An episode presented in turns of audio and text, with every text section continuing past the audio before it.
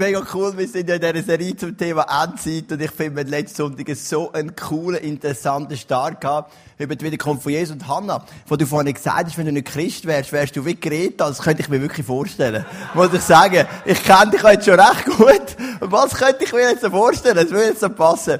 Aber gerade wenn es um die Endzeit geht, mir ist es vorhin in den Sinn gekommen, als ich noch ein bisschen nachgedacht habe über die Celebration, als ich da hineingesessen bin. Eigentlich bist du ein mega Vorbild für uns alle, weil wir haben letztes Mal gesagt, in der Endzeit geht es darum, den Wert von Jesus hochzuhalten. Und du bist ja Gynäkologin und du hast immer gesagt, ich mache keine Abtreibungen.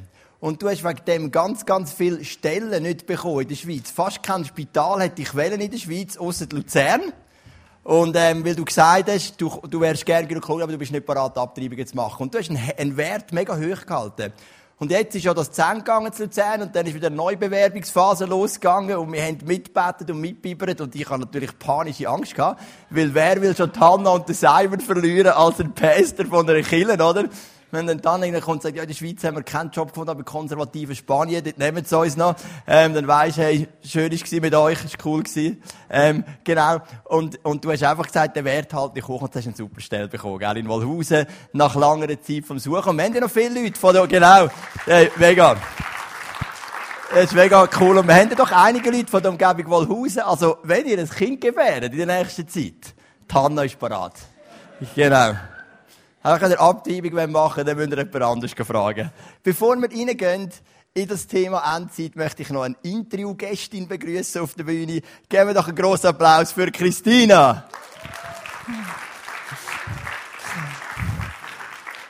Christina, du hast mir letzten Montag im Office erzählt, was du erlebt hast. Du bist ein paar Wochen auf Osteuropa-Tour gewesen. Und es ist unglaublich, was du dort mit Gott erlebt hast. Und es hat mir so Mut gemacht, Ähm, zu merken, wenn man sich auf Gott einlädt, was da für Türen geöffnet werden. Bevor wir aber dann zu der klassischen Reise kommen, erzähl uns doch, warum bist du überhaupt nach Osteuropa gegangen? Was war so die Vision gewesen? Ja, ich habe schon ähm, länger halt auch durch die Arbeit von BILAV so das Osteuropa irgendwie vom Herz gehabt. Und ich habe gedacht, oh, irgendwie hat mich das immer wieder bewegt, auch speziell die Frauen von Osteuropa. Und für mich war die Zeit so gewesen, okay Gott, wenn das etwas von dir ist, Ähm, dann musst du jetzt das bestätigen in der Zeit, wo ich dorthin gehe. Also irgendwie Türen öffnen oder mir zeigen, das ist wirklich von dir oder das ist einfach nur mein Plan oder meine Idee oder irgendwie. Ja, das bin ich nur ich. Und so mit dieser Vision so her, ähm, was ist mit dem Osteuropa? Ist das irgendwie, wird das ein Teil sein von meinem Leben? Habe ich da irgendeinen Auftrag zu erfüllen? Mit dieser Vision bin ich eigentlich gegangen. Genau, ich noch kurz erklären, BILAV ist ja das Werk, das du leitest, das sich um sich prostituierende Frauen kümmert, oder auch Männer, einfach um sich prostituierende Menschen. Und auffällig viel natürlich in Luzern bist du in Kontakt gekommen mit Frauen auch aus Osteuropa. Genau. Eben, du hast so eine Tournee gemacht, das hat angefangen in Ungarn. Erzähl uns doch, was hast du erlebt in Ungarn? Ich bin mit einer Kollegin gegangen, also mit der Magda, die im BILAV-Team ist. Ähm, und haben dann gewusst, wir werden eine Organisation besuchen, die auch so prostituierte Bibeln macht, wie es so Biker-Bibeln oder Fußball-Bibeln gibt, machen sie so Bibeln für Prostituierte. Und dann haben wir uns mit ihnen getroffen und es war sehr spannend, halt die Situation von Ungarn zu hören. Sie haben mit ihnen einen Strassenstrich, für das zu sehen, obwohl es eigentlich illegal ist in Ungarn, gibt es halt gleich einen Strassenstrich. Ähm, und gleichzeitig haben wir durch die Magda Leute lernen kennen von Ungarn, weil sie dort eine Kollegin hat. Und die haben dann gefunden, wir können ihren Kollegen auch von Jesus erzählen. Sie machen uns die Nacht abmachen mit ihren Kollegen.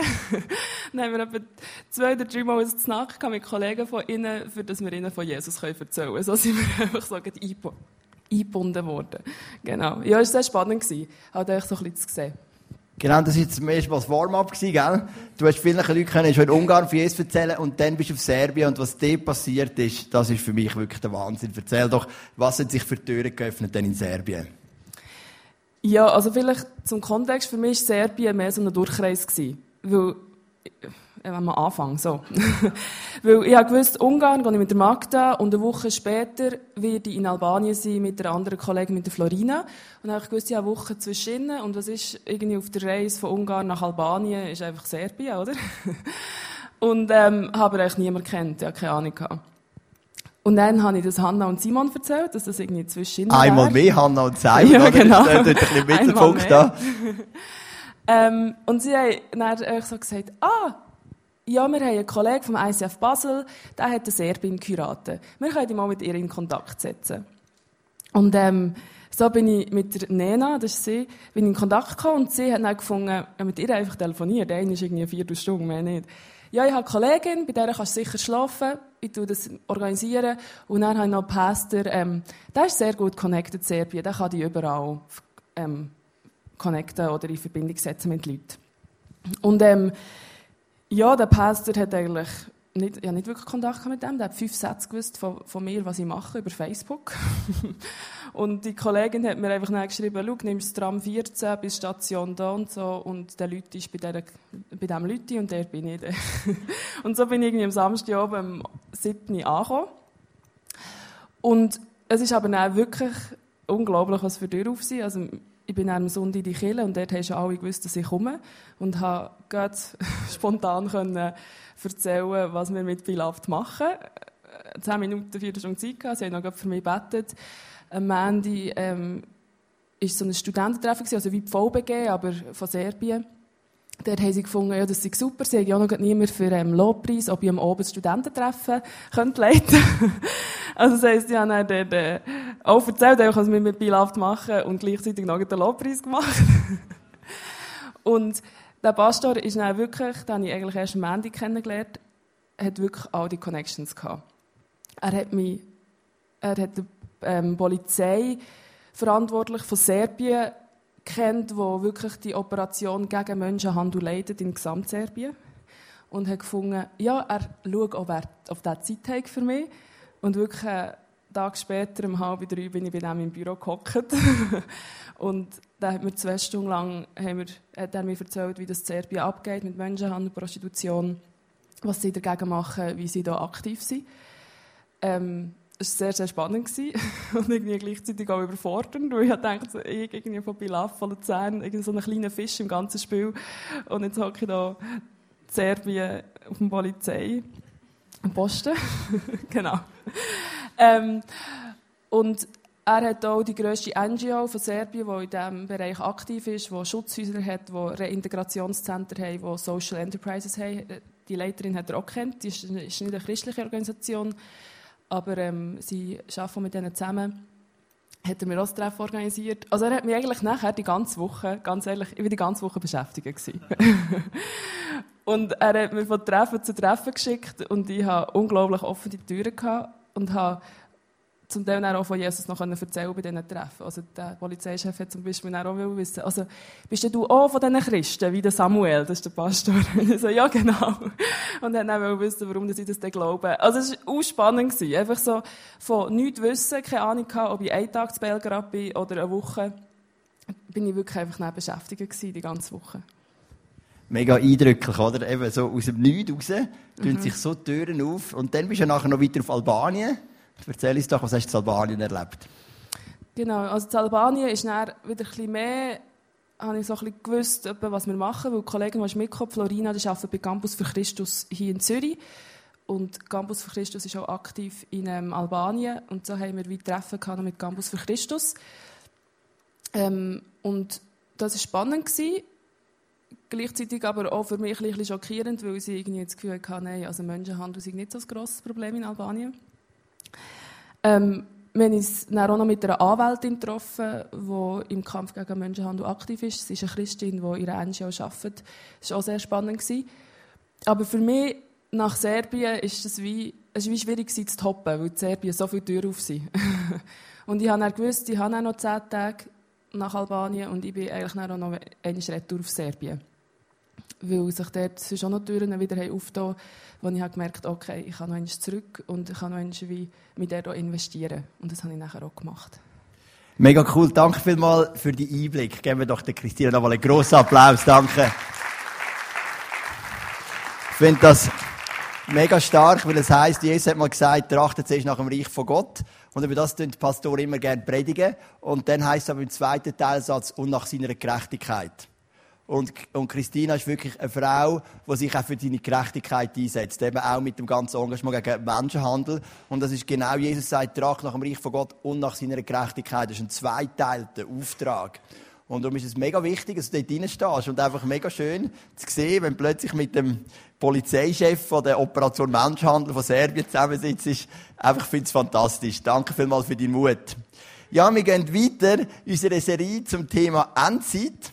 Wir haben letzten Sonntag haben wir angefangen mit der Wiederkunft und heute möchten wir uns ein bisschen an das Thema von der Offenbarung heranwagen.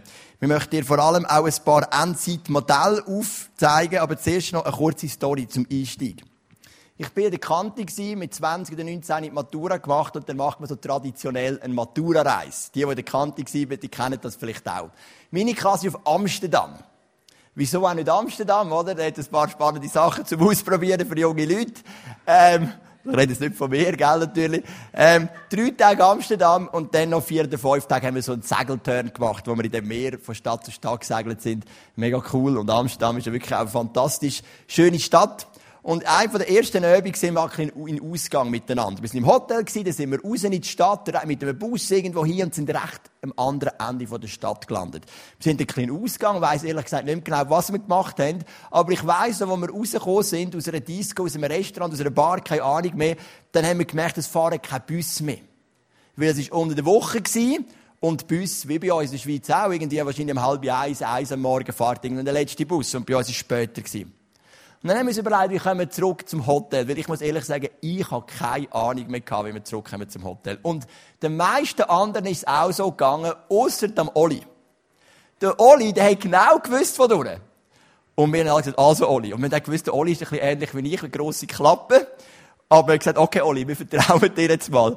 Dann sind wir ihm losgelaufen und immer so im, im Zyklus von einer halben Stunde sind wir ungefähr wieder am gleichen Ort gestanden. Dann haben wir gesagt, Oli, ja, nein, jetzt kommt's mir in den Sinn. Ja, logisch. Bei dem Kreis lädt ja links und nicht rechts. Was für ein Fehler ist mir ja klar. Wir müssen dort durch. Okay, wir mangels Alternativen, gell? Läufst halt dem Oli hinten nachher und eine halbe Stunde später stehst du wieder ungefähr am gleichen Ort. Lernst Amsterdam kennen, das ist okay. Aber, ähm, genau. Und so haben wir es dann probiert. Irgendwann habe ich gesagt, hey, es führt nie hin. Was wir jetzt machen, ist folgendes. Wir gehen zu der Bushaltestelle und wir laufen der Buslinie entlang retour zurück. Das ist eine einfache Methode, oder? Ihr wisst noch, welche Nummer. Jetzt laufen wir einfach umgekehrt zurück. Und so kommen wir dann ins Hotel und so haben wir es auch geschafft. Und wenn es um die Offenbarung geht, ist es oft ähnlich, oder? Ich habe gemerkt, es gibt so zwei Typen. Es gibt den Typ, wie die meisten Kollegen da waren nach dem Ausgang, die gesagt haben, oh, keine Ahnung, wo wir da stehen in dieser Offenbarung, oder keine Ahnung, wo wir da sind in Amsterdam. Ich weiss es nicht, die Offenbarung. Wesen mit zehn Hörnern und sieben Köpfen. Irgendwelche drachenähnliche Gebilde. Und ähm, das ist so wirr und durcheinander und irgendein Tier, das aufsteigt aus dem Abgrund und so. Man kommt überhaupt nicht raus. Das ist die eine Gruppe und dann gibt es eine Gruppe Oli. Und die sagt ja Offenbarung, da sehe ich durch. Ganz klar. Präsident Obama hat jetzt angefangen, die erste Posaune. Nachher ist das gekommen, zweite Posaune, dritte Posaune, ist der Putin gekommen, vierte Posaune und dann sind die sieben Siegel gekommen und so weiter und so fort. Und ich könnte die Offenbarung an einem Schnutz erklären. Weil wahrscheinlich irgendein Vorbild von ihnen, irgendein Prophet, irgendein Prediger ihnen das so sauber ausgelegt hat. Ich bin überfordert mit der Offenbarung und gleich habe ich mich an das Thema herangewagt. Ich möchte ganz kurz vorstellen, wie die Offenbarung aufgebaut ist. Ich bin jetzt ein bisschen weniger ähm, überfordert, nachdem ich mich wirklich mit dem auseinandergesetzt habe. Ähm, die Offenbarung hat wie drei Teile. Es gibt einen ersten, einen zweiten und dritten. Der erste Teil ist Kapitel eins bis drei. Wir haben es hier hinten auf dem Screen. Kapitel eins bis drei ist eine Einführung in die Offenbarung. Und dann sind es sieben Briefe an sieben Gemeinden. Also die Johannes, oder Gott diktiert es an Johannes, schreibt sieben Briefe an sieben Gemeinden, die es zu dieser Zeit gegeben hat. Gemeinden in Ephesus, Gemeinden in Smyrna, in Sardes und so weiter. Dann gibt es Kapitel vier bis neunzehn. Und die Kapitel vier bis neunzehn, das sind eben die Kapitel, die haben es dann in sich. Es geht auch da viel um die Zahl sieben. Es, es redet von sieben Siegeln, von sieben Posaunen und von sieben Zornschalen. Und das sind so endzeitliche Geschehnisse, die passieren am Ende der Zeit. Und da gibt es ein Kapitel über den Antichrist und über die Hure Babylon und über alles Mögliche für skurrile Wesen. Das passiert in Kapitel vier, Vers neunzehn. Und am Schluss kommen Kapitel zwanzig bis zweiundzwanzig. Und Kapitel zwanzig bis zweiundzwanzig, die beschreiben dann das Gericht und das neue Jerusalem, die Ewigkeit. Es gibt sechs Kapitel, die sind einfach zu verstehen. Die ersten drei und die letzten drei. Und wenn man Auslegungen, Auslegungen liest von diversen Interpreten, Interpreten von der Bibel, dann merkt man, bei den ersten drei Kapiteln und bei den letzten drei Kapiteln sind sie sich recht einig. Das Problem ist bei den Kapitel vier bis neunzehn. Und wo sich auch eigentlich alle einig sind, ist, die ersten drei Kapitel, die sind in der Vergangenheit, die sind hinter uns, die sieben Sendschreiben und die Einführung, und die letzten drei Kapitel, das Gericht und die neue Welt, die stehen noch vor uns. Also die ersten drei und die letzten drei Kapitel geben weniger zu Diskussionen Anlass. Die grosse Frage ist, was ist mit diesen Kapitel vier bis neunzehn? Es gibt vier mögliche Arten, wie du die Offenbarung kannst auslegen kannst. Und je nachdem, wie du die Offenbarung auslegst, wirst du auch zu einem anderen Schluss kommen, was in diesen Kapitel vier bis neunzehn steht. Es gibt mal den einen Ansatz, das ist der präteristische Ansatz. Ein Ansatz, den man heute praktisch nicht mehr findet. In den freikirchlichen, in den freikirchlichen Kreisen. Der präteristische Ansatz, der hat gesagt, dass all die endzeitlichen Gerichte und Geschehnisse, die sind passiert zum Zeit vom Römischen Reich. Also der Antichrist war vielleicht zum Beispiel der Nero und dann die sieben Siegel, die sieben Posaunen, die sieben Zornschalen. Das ist alles schon passiert. Und wir stehen jetzt so am Ende vom Kapitel neunzehn und warten nur noch auf die Wiederkunft, Kapitel zwanzig. Wir sind so ganz am Ende. Das ist so der präteristische Ansatz. Der ist vor allem ähm, gross geworden, als das Römische Reich eingegangen ist und man gesagt hat, jetzt ist die Zeit, von Jesus wiederzukommen. Der grosse Gegner, der grosse Feind, der ist besiegt.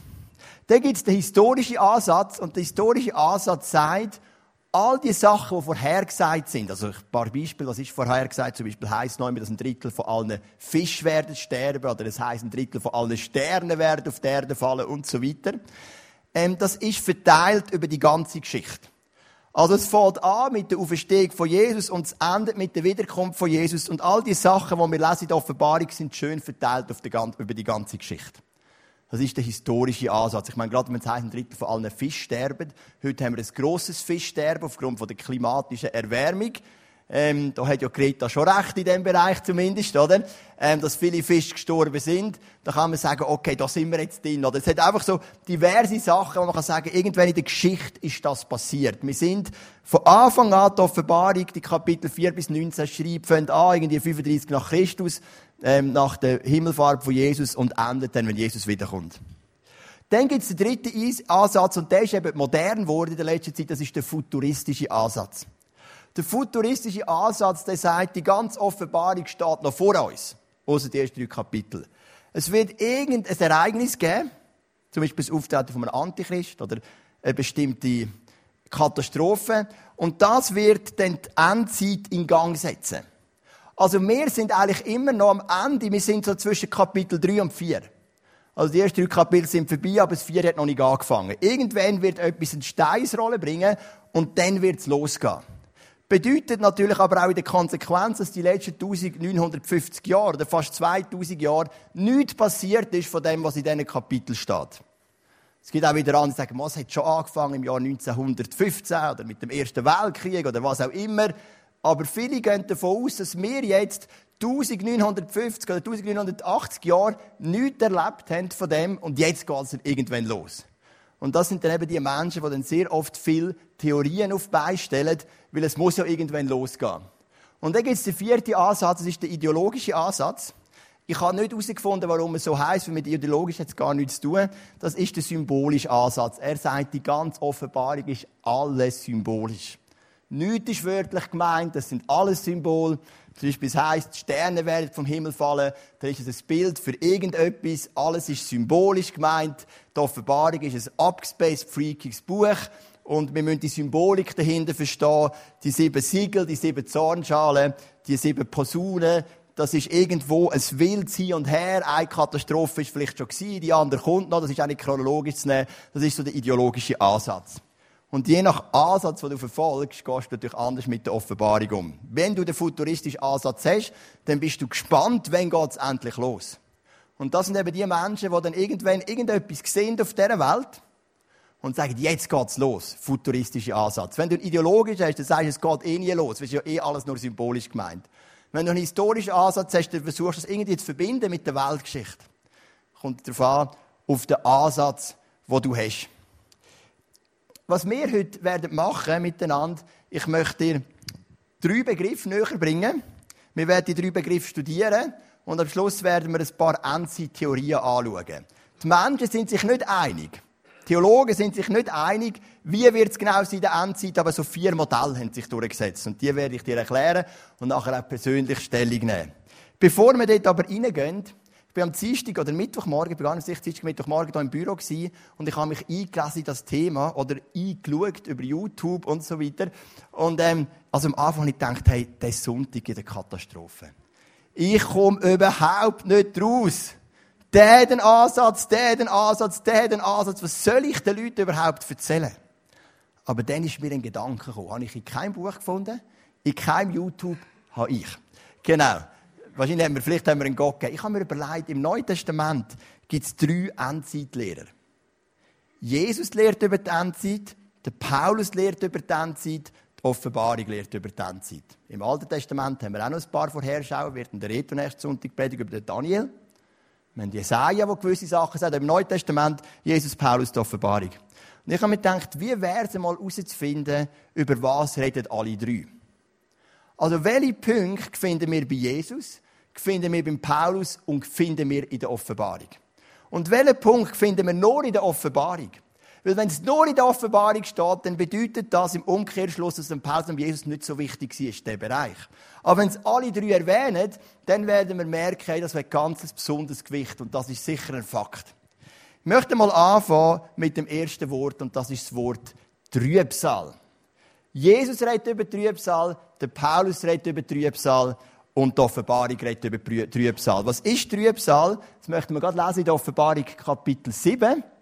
Da heisst es, ähm, da sagte er, also der erste Satz ist noch ein bisschen kompliziert, sag du es mir, mein Herr, erwidere dich, du weißt es, kommt es nicht so darauf an, aber jetzt, da sagt er, diese Menschen, es geht um Menschen, die durchgehabt haben in der Endzeit, sind durch die grösste Bedrängnis gegangen, die es je gegeben hat.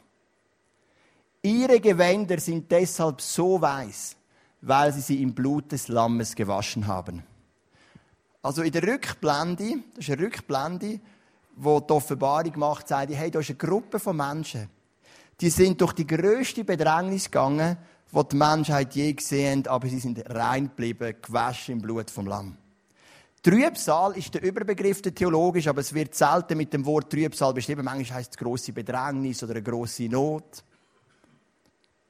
Trübsal bedeutet, dass bevor Jesus wiederkommt, dass die Menschen einem Druck ausgesetzt werden sein wie nie vorher. In einer Bedrängnis, in einer Not. Unsere Werte werden attackiert, aber auch die Umwelt wird verrückt spielen. Trübsal meint, es wird eine Not, eine Bedrängnis geben wie nie zuvor. Das Gleiche sehen wir auch bei Jesus. Das war jetzt einmal die Offenbarung. Ich will mal den nächsten Vers bringen. Jesus sagt, es wird eine Not herrschen, wie es sie von, der Beginn, von Beginn der Welt an bis heute nicht gegeben hat. Siehst, er sagt genau das Gleiche wie die Offenbarung. Und wie es sie danach auch nie mehr geben wird. Die Trübsal. Und dann sagt Jesus etwas mega Krasses. Musst du es mal hören. Würde diese Zeit nicht verkürzt, dann würde kein Mensch gerettet werden. Aber um der Auserwählten willen wird sie verkürzt werden. Also Jesus sagt, da kommt eine Zeit auf uns zu, die wird so heftig geprägt sein von einer extremen Bedrängnis, von einer extremen Trübsal, wenn er diese Zeit nicht verkürzen würde, würden alle abfallen vom Glauben an Jesus.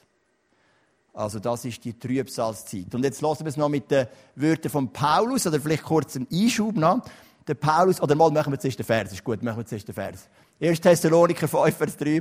Wenn die Leute meinen, es herrsche Frieden und Sicherheit, wird plötzlich das Unheil über sie hereinbrechen wie Wehen, die eine schwangere Frau überfallen, und es wird kein Entrinnen geben. Ich finde, Paulus wählt das einfachst verständlichste Bild von allen, er nimmt das Bild von der Wehe. Ich bin Geburtsspezialist, nicht so wie Hannah, aber ich habe es doch schon viermal mitgemacht und in zweieinhalb Monaten das fünfte Mal. Und die Leute fragen mich manchmal, Joel, freust du dich auf Geburt? Und meine ehrliche Antwort ist, ich hasse Geburten. Ich freue mich auf das Endprodukt von der Geburt. Ich freue mich, wenn das Baby da ist, das ist der schönste Moment, was es gibt. Aber Geburt, ich meine, was macht das für eine Freude, meiner Frau zuzuschauen, wie sie einfach leidet? Auf mich selber aufzupassen, dass ich es irgendwie halb überlebe? Den Ärzten noch Tipps geben, wie sie richtig umgehen können mit der Situation? Das nicht, natürlich. Aber schon meine Frau und ich, das genügt. Das ist so etwas Mühsames, so eine Geburt. Aber wenn das Kind da ist, ist der Hammer. Und Wehen, ich finde das Bild eben super. Wehen haben zwei Eigenschaften. A, die Abstände zwischen den Wehen werden immer kürzer. Am Anfang fängt es mal an, da ist noch eine Viertelstunde dazwischen, oder? Und irgendwann, am Ende ist vielleicht noch eine Minute dazwischen. Ich weiss, stimmt das etwa, gell? Wirklich so recht kurz. Also die Abstände werden immer kürzer. Das ist das Bild von dieser Endzeit, von dieser Trübsal, von der Bedrängnis der Endzeit. Die Abstände von diesen Gerichten, von diesen Katastrophen und so weiter werden immer kleiner. Und gleichzeitig werden die Wehen auch immer stärker. Also am Anfang sind sie schwächer und weiter auseinander, dann sind sie näher zusammen und werden auch noch immer stärker. Also beide Effekte. Und das ist das, was der Paulus sagt, so wird die Bedrängnis sein. Und das ist das, was Jesus sagt, die Bedrängnis wird so gross sein, wenn ich die Zeit nicht verkürze, das wird niemand aushalten. Und auch die Offenbarung sagt das. Es ist das Bild der Wehe. Und man kann sich so gut vorstellen, weil in der Wehe leidest du. Aber wenn das Kind da ist, dann sind die Wehen auf einen Schlag vergessen. Das kann wahrscheinlich fast jede Mutter da Ihnen bestätigen, wenn das Kind da ist, dann sind die Wehen vergessen und du schaust das Kind an und denkst, es war alles wert gewesen. Und wenn am Ende von der Bedrängnis, von der Trübsal die Wehen fertig sind und Jesus wiederkommt, werden wir Jesus sehen und es wird alles wert sein. Und wir werden alles vergessen auf einen Schlag, was vorher war, weil wir eben gewaschen sind im Blut vom Lamm. Also das ist der erste Begriff, den wir uns mal müssen, ähm, im Kopf haben, das ist der Begriff Trübsal. Die Wehen, die zunehmen am Ende der Zeit. Der zweite Begriff haben wir letzten Sonntag schon angeschaut, das ist die Wiederkunft. Ich mache einfach ganz, ganz eine kurze Repetition für die Leute, die nicht da sind. Die erste Frage, die wir uns gestellt haben, was ist der Zeitpunkt? Jesus sagt, der Zeitpunkt kennt niemand ausser der Vater. Die Leute werden feiern, wie zur Zeit von Noah, heiraten und trinken und Fest feiern und sie werden sich in Frieden und Sicherheit wiegen. Das Ziel, das Ziel ist, dass wir als Gemeinde werden die Bibel vergleichen mit einer Brut, dass wir als seine Brut zum Hochzeitsmahl vermählt werden mit dem Bräutigam. Also der Vater hat so eine Sehnsucht, seinem Sohn endlich seine Brut zu übergeben, dass er irgendwann aus seiner Barmherzigkeit kommt. Jesus ging zurück auf die Erde, damit das Hochzeitsmahl stattfinden kann. Die Vermählung zwischen der Brut und Jesus. Dann das Dritte ist die Art. Jesus kommt in den Wolken, begleitet von Posaunenschall und einem Engel, der es voraus ankündigt und die ganze Menschheit wird es sehen. Die ganze Menschheit wird es sehen.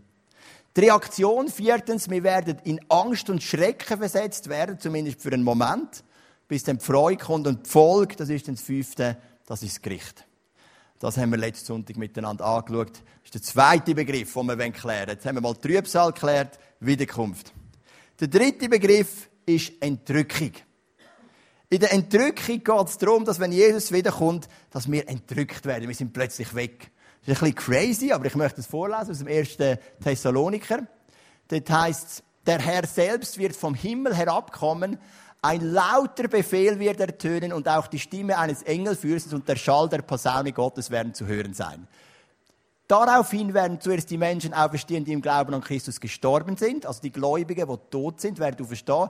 Danach werden wir, die Gläubigen, die zu diesem Zeitpunkt noch am Leben sind, mit ihm zusammen in den Wolken emporgehoben, dem Herrn entgegen. Und dann werden wir alle für immer bei ihm sein. Also lass den Vers mal noch ein bisschen stammig sind. Also wenn Jesus wiederkommt, wird er zuerst die toten Gläubigen erwecken und dann uns, wenn wir leben sind, wir werden miteinander zu Jesus auffahren und werden dann eben das Hochzeitsmahl, die Vermählung zwischen der Brut, seiner Gemeinde und dem Bräutigam miteinander feiern. Das ist die Entrückung. Vielleicht, wenn du schon länger im Glauben bist, kennst du vielleicht noch die Finale-Bücher. Hat jemand von euch die Finale-Bücher gelesen? Ja, es sind ein paar. He? Ja, genau. Ähm, die Finale-Bücher, das ist so eine zwölfteilige Romanreihe. Und dort tut man so die Endzeit greifbar machen. Ist übrigens ein Verfasser, der den futuristischen Ansatz wählt und am Schluss alles wieder aufhört. Darum kann man sie nicht mehr kaufen. Er hat am Schluss gesagt, das war eine falsche Lehre. So, so, das ist so seine Erkenntnis. Er hat es wieder rufen, aber er hat den Futurist. Und es fährt dann auch an mit diesen Entrücken, oder? Und Entrücken stellt man sich dann so heftig vor, oder ein Pilot wird entrückt und peng, stürzt das Flugzeug ab, oder? Vielleicht ist es ja so, kann ja gut sein, gell? Oder, ähm, wie auch immer, gell? Bist irgendwie oder, oder es gibt so ein paar Berufe, die nicht so gäbig sind, wenn sie Christen sind bei der Entrückung. Ich denke zum Beispiel auch ähm, Zugchauffeur, äh, oder, oder ähm, Lastwagenchauffeur ist jetzt auch nicht das Gäbigste. Wenn ich jetzt plötzlich weg wäre, kein Bild könnte den anderen übernehmen. Wobei, dann hoffe ich, dass ihr alle auch weg wären, sonst wäre es auch ein bisschen komisch. Aber es ist so die Entrückung. Und die finalen Bücher, die zeigen dann so die ganze Zeit von der Kante, die sind ja hochspannend. Ich habe die auch gelesen, äh, mega interessant. Genau, also das ist die Entrückung. Und jetzt, Jesus sagt auch etwas, das ist jetzt der Paulus, jetzt lesen wir noch Jesus zu dem Thema. Und das steht im Lukas siebzehn. Und das ist wissenschaftlich ein hochinteressanter Vers. Ich zeige euch nachher warum. Ich sage euch, von zwei Menschen, die in jener Nacht in einem Bett liegen, wird der eine angenommen und der andere zurückgelassen. Und von zwei Frauen, die zusammen Getreide mahlen, wird die eine angenommen und die andere zurückgelassen. Zuerst der wissenschaftliche Teil ist interessant. Jesus kommt die einmal wieder, nicht die zweimal. Die einen haben Nacht, sind am Schlafen, die anderen am Tag, sind am Getreide mahlen.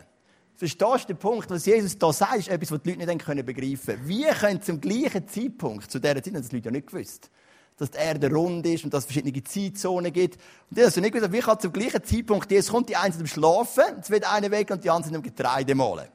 Einfach noch so ein spannendes Detail, aber das ist jetzt ja nicht der Punkt. Sondern der Punkt ist genau das, was man beschrieben in den Finalebüchern. Zwei liegen im Bett, ups, der eine ist weg.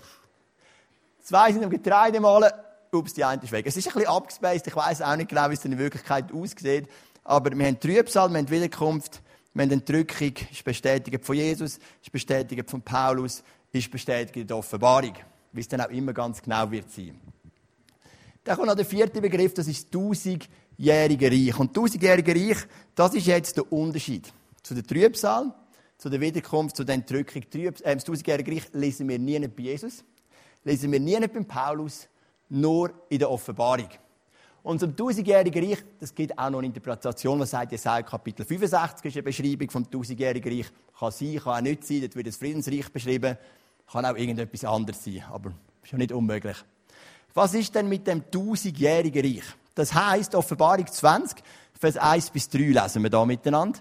Nun sah ich einen Engel vom Himmel herabkommen, der den Schlüssel zum Abgrund hatte und eine grosse Kette in der Hand hielt.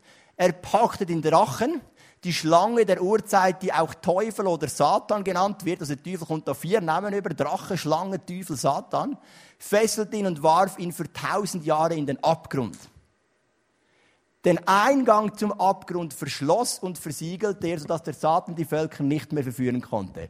Bis die tausend Jahre vorüber waren. Danach, so ist es von Gott bestimmt, wird er nochmals für kurze Zeit freigelassen werden. Also in der Meinung von vielen Auslegern ähm, zeigt das tausendjährige Reich aus, dass der Teufel gefesselt wird. Es gibt ein Friedensreich für tausend Jahre und am Ende der tausend Jahre wird der Teufel nochmal freigelassen, kann nochmal viele verführen und dann kommt das Gericht. Wir schauen es auch gerade an bei den Theorien, wenn es jetzt ein bisschen schnell gegangen ist. Aber du merkst in meiner Stimme, da, da, da ähm, kommt eine gewisse Skepsis auf bei mir. Ich erkläre es dir dann. Jetzt haben wir mal die vier Begriffe geklärt. Trübsal, das ist das Wehebild. Wiederkommt, Jesus kommt wieder, Entrückung, peng, weg sind wir. Und das tausendjährige Reich. Und jetzt kommt die nächste Folie. Wow!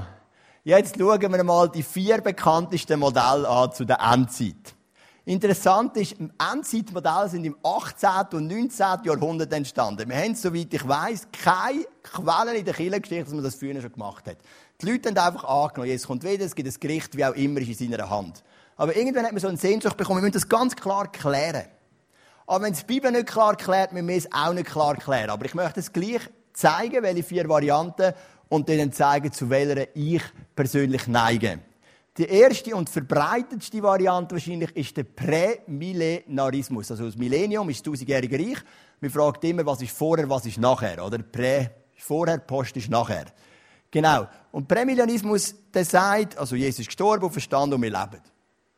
Als Nachfolger von Jesus. Und irgendwann kommt die Trübsal, die Wehe. Die Kapitel vier bis neunzehn. Und am Ende dieser Zeit kommt Jesus wieder. Dann gibt es das tausendjährige Reich, wo der Satan gebunden ist. Und am Ende kommt der Satan nochmal rauf, kann nochmal Leute verführen. Und dann gibt es Endgericht. Also, die Menschen, die an Gott glauben, die stehen schon auf beim zweiten Kommen bei Jesus. Also, wir haben das erste Kommen an Weihnachten, das zweite Kommen, wenn er wiederkommt. Und die Menschen, die an Gott glauben, die stehen schon auf beim zweiten Kommen, werden sie entrückt. Die anderen, die nicht an Gott glauben, die bleiben noch im Totenreich. Und nach dem tausendjährigen Reich stehen dann alle auf und werden gerichtet. Und dann kommt Himmel und Hölle. Das ist Prämillennialismus. Das zweite ist der Des- ui, ui. dispensationalistische Prämillennialismus. Das wäre wie ein Rap, da könnte man mal den Rap drüber machen. Ähm, genau. Uiui, ui, was machen wir da? He? Genau. Also Jesus ist gestorben und verstanden, wir leben. Dann kommt Jesus zurück. Und wenn Jesus zurückkommt, das ist jetzt bei diesen Finalebüchern, ist übrigens das Modell, dann werden die, die schon Jesus glauben, werden zu ihm entrückt. Der Rest bleibt auf der Erde und nur die gehen durch die grosse Trübsal, durch die grosse Bedrängnis. Will aber, zum Beispiel sagen wir, deine Schwester, du hast immer von Jesus erzählt, sie hat es heute angelassen, du wirst plötzlich entrückt und dann sagt sie, es muss ja doch wahr gewesen sein. Darum kommen in dieser Zeit noch diverse Leute zum Glauben. Die müssen dann aber durch Trübsal, müssen ihren Glauben bestätigen, durch all die Bedrängnis. Am Ende von diesen sieben Jahren Trübsal, wie sie meistens annehmen, kommt Jesus wieder zurück auf die Erde, es gibt das tausendjährige Reich und nachher das Gericht. Dann haben wir den Postmillennialismus. Der ist ein bisschen weniger kompliziert, der sagt, wir leben und irgendwann fließen das so ganz, es hat einen schönen Fluss ins tausendjährige Reich. Es ist Frieden, es ist Sicherheit, also, und erst am Ende von dem tausendjährigen Reich kommt Jesus wieder und dann kommt gerade das Gericht. Und dann haben wir den Amillennialismus, also anbietet, wir glauben gar nicht an das tausendjährige Reich, wir glauben, dass das nur symbolisch zu verstehen ist und dass wir leben und es gibt eigentlich nur noch ein grosse Dings nachher, die Wiederkunft, die Entrückung und das Gericht auf einen Schlag. Wir leben und das, was wir jetzt erleben, seit Jesus verstanden ist, bis jetzt ist das tausendjährige Reich ein Symbol dafür. Warum denkt man das in dieser Theorie? Weil sie sagen, wir haben durch die Verstehung von Jesus haben wir ja Gott in uns, den Heiligen Geist, und durch das haben wir ein Friedensreich. Gleichzeitig ist es ja auch so, dass bis Jesus den Missionsbefehl gegeben hat, das Evangelium war ja nur für die Juden. Jesus hat gesagt, wir bringen es jetzt in die ganze Welt. Also er sagt, auch das ist wieder ein Teil von dem Friedensreich. Also seit der Auferstehung von Jesus sind wir alle ein Teil von dem tausendjährigen Reich, was symbolisch gemeint ist. Und dann kommt die Wiederkunft von Jesus und das Gericht. Zwei Punkte zu diesen vier Theorien. A, es ist nicht das Entscheidendste, an was du glaubst. Wir können hier ganz unterschiedlicher Meinung sein und wir können auch gar keine Meinung haben. Was wichtig ist, es gibt einen Trübsal, es gibt eine Wiederkunft, es gibt eine Entrückung. Ich persönlich glaube eindeutig an das letzte Modell. Ich glaube nicht an ein tausendjähriges Reich. Weil es der Paulus nie erwähnt, weil es Jesus nie erwähnt und weil man die Stelle von der Offenbarung auch ganz anders lesen kann. Wenn die Stelle sagt, der Teufel wird gebunden werden. Ja, was ist denn passiert, wo Jesus gekreuzigt worden ist auf Golgatha? Der Teufel hat seine Macht verloren. Kolosser zwei sagt, dass Jesus ins Totenreich gegangen ist und Dämonen entmachtet hat. Jesus ist gebunden. Das heisst, man kann die Völker nicht mehr verführen. Die Völker haben vorhin keinen Zugang gehabt zu der guten Nachricht. Jetzt können wir das Evangelium in die ganze Welt bringen. Also man kann es auch aus einer anderen Sicht anschauen. Darum glaube ich, das tausendjährige Reich in der Offenbarung ist ein symbolisch. Ist symbolisch gemeint und auch die Zahl tausend. Es hat ja in der Offenbarung ganz viele Zahlen. Zum Beispiel heisst, dass hundertvierundvierzigtausend Juden gerettet werden, zwölftausend aus jedem Stamm. Wenn man jetzt das wörtlich nimmt, dann gäbe es genau zwölftausend aus dem Stamm Ruben, zwölftausend aus dem Stamm Simeon, zwölftausend aus dem Stamm Dan, oder? Jeder Stamm genau zwölftausend. Dann musst du froh sein, wenn das Kontingent noch nicht aufgebraucht ist bei deinem Stamm, oder? Und ich glaube, es hat so viele symbolische Zahlen. Ich glaube voll hundert Prozent an das inspirierte Wort von Gott. Aber im tausendjährigen Reich glaube ich wirklich, es wird ein Symbol, etwas beschrieben. Nämlich, dass der alte Bund, im Hebräerbrief wird genannt, ist ein äusserer Bund, der neue Bund ist ein innerer Bund.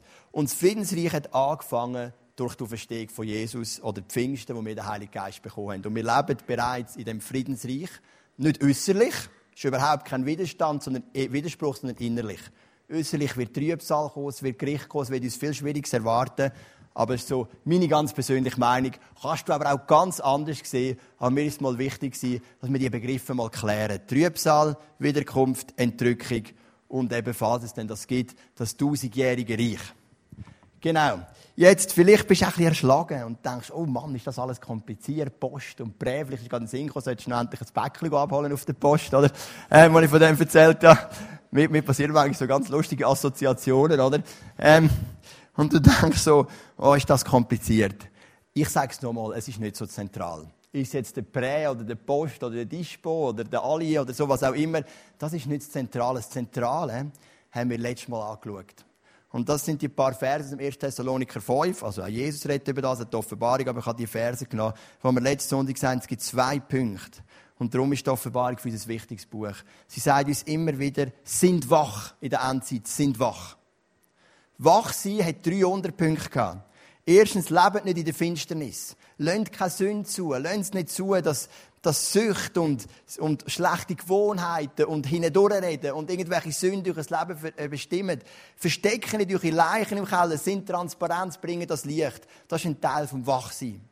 Wachsein bedeutet auch, sind nicht schläferig. Das habe ich dort erzählt, als ich in Singapur Flughafen war, nach einem zwölf Stunden Flug und bin so in Singapur rumgelaufen, so Starbucks, Starbucks, Starbucks. So halb tot, halb lebendig. Und so geht es uns manchmal im Glauben an Jesus, dass wir so lau geworden sind. Und es ist ein ganz krasser Vers in der Sendschreibe, also in dem ersten Teil, wo heisst, wenn du lau bist, wird Gott dich ausspucken. Darum bist du kalt oder heiß, oder? Also, es ist dort, das Zweite ist, sind wir nicht schläfrig, sind wir wach im Glauben. Und das Dritte heisst dann auch noch in dem Vers, wir sollen uns nicht betrinken. Und dort ist gemeint, betrinken mit dem Geist von der Welt. So beduselt sein von dem Geist von der Welt. Von all diesen Versuchungen und Verführungen, wir sollen einen klaren Kopf haben.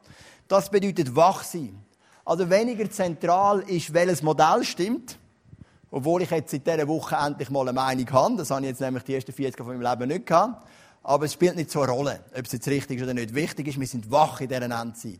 Wir sind parat, wir erkennen, wo sind unsere Werte torpediert, wo müssen wir rausstehen. Und das Zweite, was wir gelesen an dieser Stelle letzte Woche, also sind wach mit diesen dreihundert Punkten und sind bereit zum Kampf. Stehen auf für den Jesus. Sind bereit, für Jesus die Fahne hochzuheben. Sind bereit, für seine Werte einzustehen. Sind bereit, das Evangelium weiterzugeben. Sind bereit, auch dort, was euch etwas kostet, den, den, den Namen Jesus gross zu machen. Und das ist das Zentrale an dieser Endzeit. Natürlich, wir werden nächsten Sonntag uns noch viele Fragen stellen. Nächsten Sonntag geht es schwergewicht um den Antichrist. Wer ist der Antichrist, der antichristliche Geist und so weiter. Zwei Wochen werden wir die Vorboten anschauen von der Endzeit und dann in drei Wochen also das neue Jerusalem, neue Himmel, neue Erde, das Gericht. Also so die letzten drei Kapitel von der Offenbarung ist wichtig, um darüber zu lernen. Aber ich glaube, noch wichtiger ist, sind wir wach und sind wir bereit zum Kampf. Wir haben heute Morgen Frühgebet gehabt. Und im Frühgebet ist die Geschichte wieder aufgekommen, die ich auch letzten Sonntag schon erwähnt habe, Matthäus fünfundzwanzig, das Ende. Das ist die Geschichte von so zehn Brautrumpfern, die eine Öllampe mitnehmen und sie warten auf den Bräutigam. Und der Bräutigam kommt einfach nicht. Und fünf davon geht irgendwann das Öl aus. Und dann fragen sie die anderen fünf, haben ihr noch Öl zum, zum Geben? Das Öl ist ein Bild für den Heiligen Geist. Und die fünf sagen, nein, wir können unser Öl nicht dir geben. Ich kann meinen Heiligen Geist auch nicht dir geben. Das ist etwas, wo du selber dran bleibst. Und dann wollen sie Öl posten, der Bräutigam kommt zurück und am Schluss ist die Tür schon verriegelt und sie kommen nicht mehr rein. Und das ist so, so wichtig und für das haben wir so gebetet heute Morgen im frühen Gebet. Wir haben gesagt, Jesus, ich bitte dich für jeden Mann in dieser Kirche, für jede Frau in dieser Kirche, für jedes Kind in dieser Kirche, dass wir gefüllt sind mit dem Öl von Gott, mit dem Heiligen Geist, wir wirklich ready sind in der Endzeit, ob es jetzt dispensationalistisch, prämillionaristisch, postmillionaristisch oder amillionaristisch ist, aber wir wollen ready sein. Und komm, wir stehen doch miteinander auf und ich bete einfach, dass genau der Heilige Geist uns stark neu erfüllen heute Morgen. Über die Offenbarung wird gesagt, es ist ein Buch mit sieben Siegeln. Und ähm, ja, Vater, ich danke, dass wir heute ein paar Pflöcke einschlagen können. Über die Trübsal, über die Wiederkunft und so weiter. Danke dir, dass wir in das Buch hineinschauen, ein bisschen eintauchen. Aber ich glaube, das Wichtigste ist nicht, dass wir die vier Modelle verstehen, verstehen, sondern das Wichtige ist, dass wir Öl haben, dass wir wach sind, dass wir bereit sind zum Kampf. Dass wir uns nicht ähm, mit dem Geist von der Welt beduseln lassen. Dass wir uns nicht, dass wir es nicht zulassen, dass ähm, eine Schläfrigkeit in unser geistliches Leben hineinkommt. Sondern dass wir aufstehen und ready sind für dich. Und für das bitte ich dich. Bitte dich, Vater im Himmel, gib uns deinen Geist aus heute Morgen. Mach uns ready. Mach uns ready für dich. Und wir möchten zwei Songs singen und der Song heisst, dass wir Berge versetzen. Gib uns einen Glauben, dass wir Berge versetzen können. Dort, wo wir wirklich nötig haben, deinen Banner hochzuheben. Und dann singen wir den Song «Alles neu». Weil du kannst alles neu machen. Auch die Punkte, das Leben in der Finsternis, die Punkte, die wir schon Jahrzehnte vielleicht damit teilen. Sucht, die man nicht überwindet. Ähm, Angst, die nicht gehen. Zornausbrüche, die man nicht überwindet. Und so weiter. Wir glauben, du kannst alles neu machen. Und wir bitten dich so fest, Vater im Himmel, dass du jetzt kommst und alles neu machst. Und dass wir dafür ready sein dürfen. Für die Endzeit, wo auch immer wir genau stehen, in dieser Trübsalzeit, Starkzeit zusammenheben, deine Banner hochzuhalten.